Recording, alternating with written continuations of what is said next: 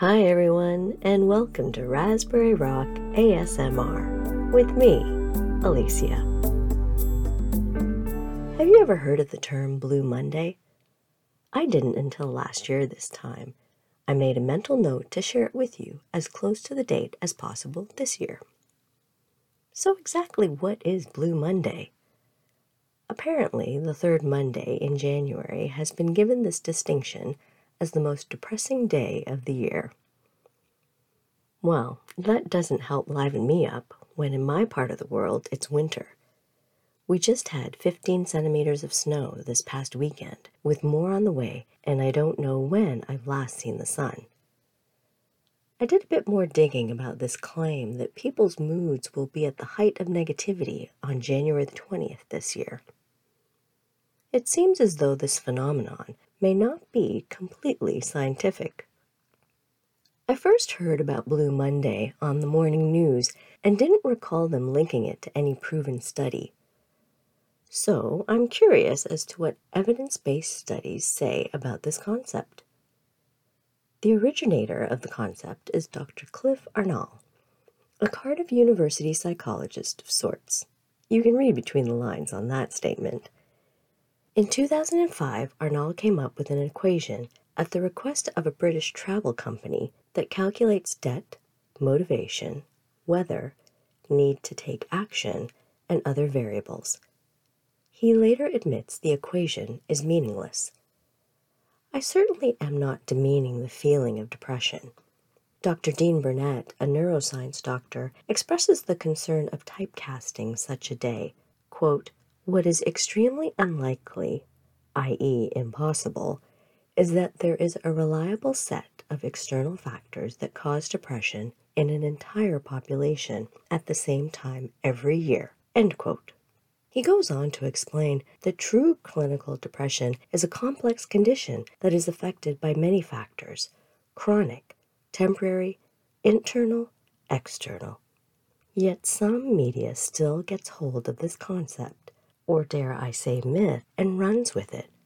A Canadian news outlet, CTV, questioned Arnall's claim, much like Dean Burnett did, citing that the work Arnall did for the travel agency to come up with this very unscientific deduction allowed the travel agency to recommend people book a trip to warmer climates to escape the blahs of January. This irks me.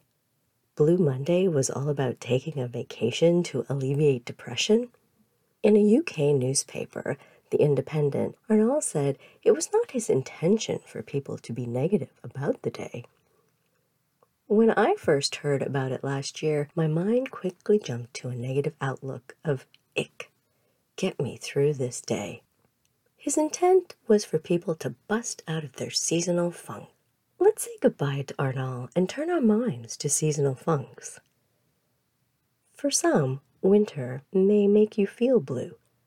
Last weekend was filled with snow, freezing rain, and rain. As I mentioned earlier, this weekend was filled with snow, and the same is predicted for next weekend. I just realized that this year is a leap year with one extra day tacked on to the end of February.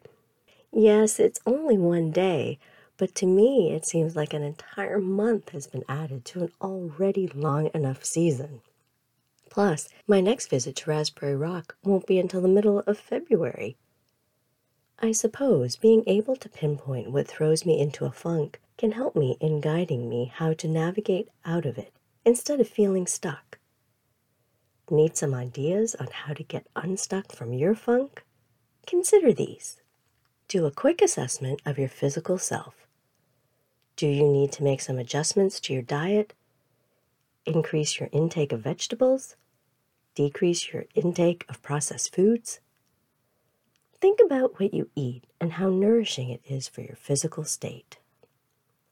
Maybe consider keeping a food journal for a couple of weeks to really see a true picture of food intake. Are you willing to try a meatless Monday for a month? My partner is avoiding milk products for two weeks to see what effect it will have on the body.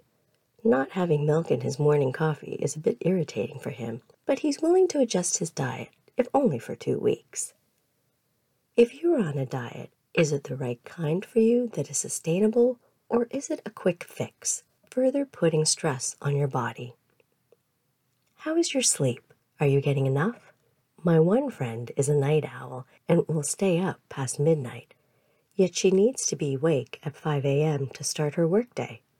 This sometimes results in her falling asleep in the early evening for a couple of hours, and then she is wide awake well into the night. It's an unbalanced cycle. If you're having trouble sleeping or trying to figure the cause and solution, seek out a medical expert's opinion. Explore an app that soothes the mind. Speak with a medical practitioner. There are many available resources and supports The body's equilibrium is a delicate balance of many parts. It is your sanctuary, so to speak, that deserves constant care. Turn that funkified feeling into positive energy. Channel your energy into doing an activity that gives you the space you need to process what you're feeling and to work things out. If the weather is bad, stay inside and do an activity. A colleague spoke about decluttering their home. It felt good to not only minimize on items that were no longer needed, but they also donated as much as they could for those in need. The clearing of physical space may also help in creating mental space to work things out. This leads to the next tip of sharing with others, and I don't mean your funk. You may be going through a pity party, feeling sorry for yourself, why not turn it around and extend an act of kindness for someone? I had received an email that was a bit disheartening late Friday afternoon. I knew this had the potential to spiral me into a funk. As I was processing and naming my emotions, someone stopped me as I was about to scurry down the stairwell. We spoke for a bit about a sensitive issue, and I sensed that what I could give was a friendly ear. That was all that was required. I cast aside that woe is me attitude and was fully present for this person. A great way to make me reflect on my outlook and encourage my positive mindset to shine through. I read this phrase, quote, we carry our issues in our tissues, end quote. You may think this involves a lot of crying into a Kleenex, which is perfectly fine to sit with your funk and let it out but no. What I got out of this phrase is to realize that our emotions and whatever else is going on can latch onto our muscles and take up residence. This creates pain, immobilization, possibly leading to long term effects. I spoke about energy medicine and energy healing in a much earlier podcast. Not everyone has access to an acupuncturist a licensed massage therapist, or a Reiki practitioner.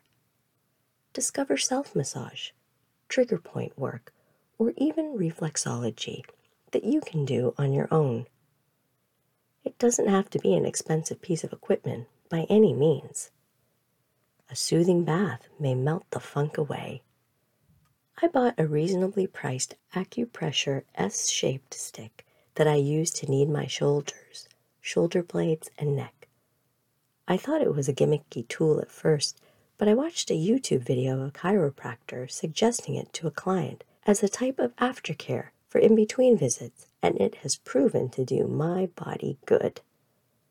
Doing this type of body work on yourself is a way to release tensions held captive in the body and in the mind. Be at one with your funk, and I don't mean let it morph into you. Rather say hi to it.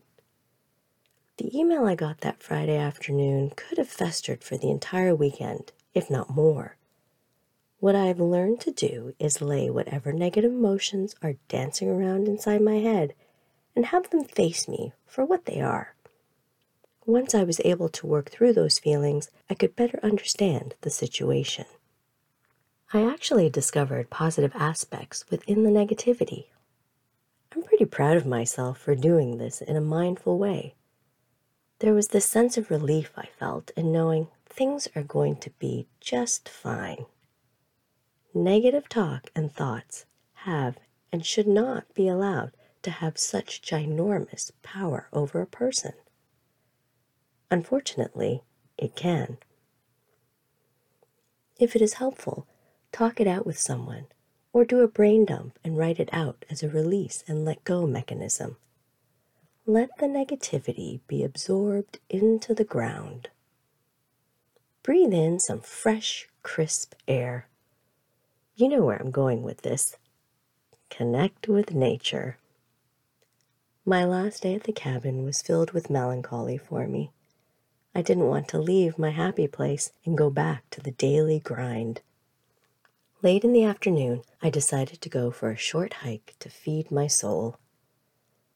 There was a purposeful hike up a rugged hill to warm my body. The valley had this little rush of water traveling through it, and I nimbly peeked over a cliff's edge to see and hear this feature. Winter green was peeking through the snow, and I foraged some to take back with me to make wintergreen tea. I discovered a clearing underneath some pine trees, and I took this moment to sit and do a one minute meditation. The surroundings lent itself to being incredibly peaceful, and it moved me to my core. As Willow, Junebug, and I headed back, we crossed the frozen beaver pond. All of a sudden, I plopped myself on a patch of snow and made a snow angel. Willow and Junebug thought it was a playful game, the laughter that followed was that light-hearted feeling I needed to put things in perspective. I would soon be back at the cabin. I was glad to see the natural beauty of Raspberry Rock. Funks are impermanent. Know that you have it within you to help yourself out of one. Give yourself space to nurture all aspects of your being during those times. You are worth it. Wishing you a wonderful rest of the week, my friends.